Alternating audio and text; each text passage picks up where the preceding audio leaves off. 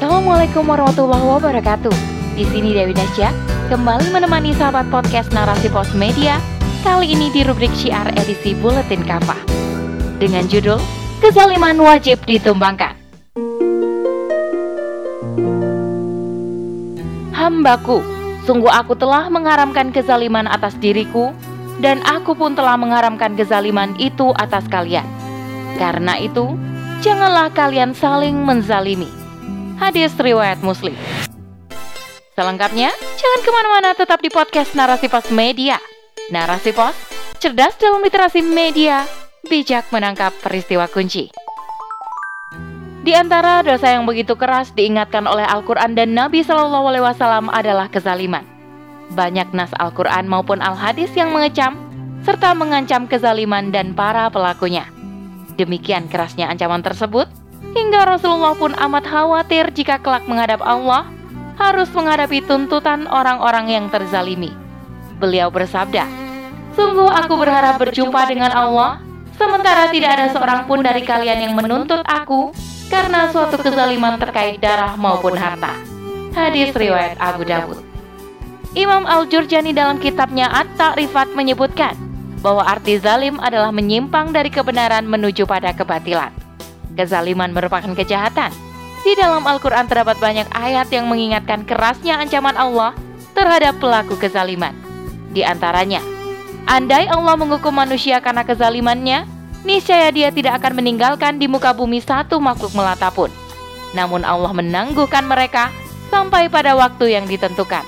Lalu, jika telah tiba waktunya yang telah ditentukan bagi mereka, tidaklah mereka dapat mengundurkannya sesaat pun dan tidak pula mendahulukannya. Quran Surah An-Nahl ayat 61 Allah Subhanahu wa taala bahkan telah mengharamkan atau menafikan kezaliman atas dirinya sendiri. Karena itu Allah Subhanahu wa taala pun telah mengharamkan umat manusia melakukan kejahatan tersebut. Di dalam hadis Qudsi, Allah Subhanahu wa taala berfirman, "Hambaku, sungguh aku telah mengharamkan kezaliman atas diriku dan aku pun telah mengharamkan kezaliman itu atas kalian. Karena itu, janganlah kalian saling menzalimi." Hadis riwayat Muslim. Nabi Shallallahu alaihi wasallam mengingatkan bahwa kelak pada hari pembalasan, setiap kezaliman akan dibalas dengan balasan setimpal. Bahkan, binatang pun diberi kesempatan untuk membalas tindak kezaliman yang mereka alami. Beliau bersabda, Allah akan menegakkan kisos di antara semua makhluknya, yakni jin, manusia, dan binatang. Pada hari itu, kambing yang tidak memiliki tanduk akan membalas kezaliman kambing yang bertanduk. Lalu, setelah tidak tersisa lagi kezaliman apa pun yang belum terbalaskan, Allah berfirman kepada binatang, "Jadilah kalian tanah." Pada saat itulah orang kafir berkata, "Andai saja aku pun menjadi tanah." Hadis riwayat Ibnu Jarir. Di antara kezaliman yang begitu keras diingatkan oleh syariah adalah kezaliman yang dilakukan penguasa terhadap rakyatnya. Hal ini terjadi saat para penguasa tidak mengurus rakyat dengan syariah Allah taala tidak menunaikan hak-hak mereka, malah justru menipu dan merampas hak-hak mereka. Betapa banyak para pemimpin yang banyak berjanji kepada rakyatnya, tetapi sebanyak itu pula mereka mengingkari janji-janjinya. Contohnya, janji untuk menghentikan impor, tidak menambah utang, tidak menaikkan harga berbagai kebutuhan rakyat, dan lain-lain.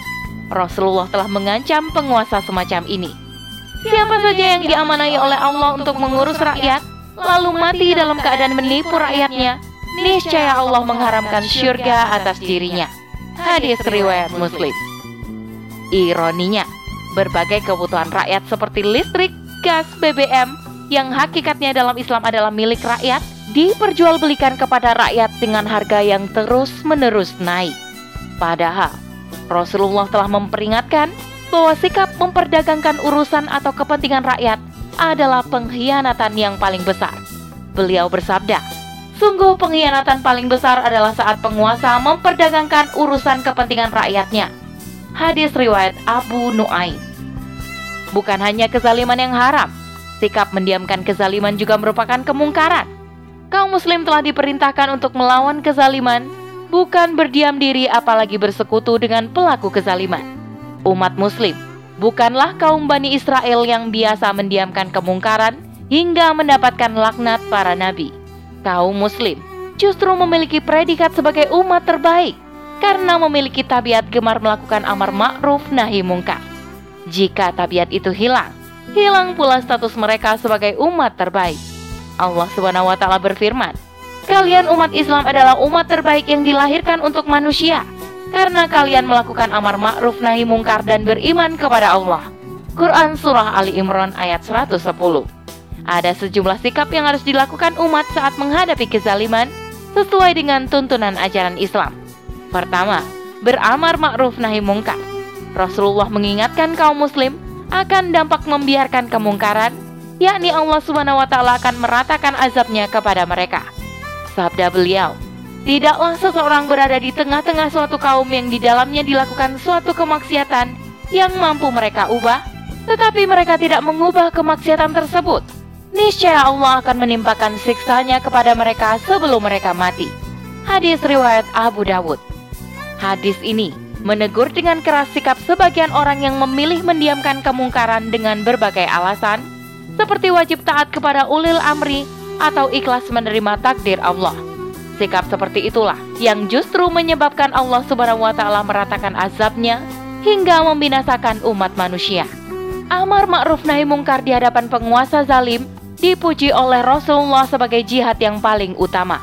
Beliau bersabda, jihad yang paling utama adalah menyatakan keadilan di hadapan penguasa zalim. Hadis riwayat Abu Dawud, At-Tirmizi, Ibnu Majah dan Az-Zailami.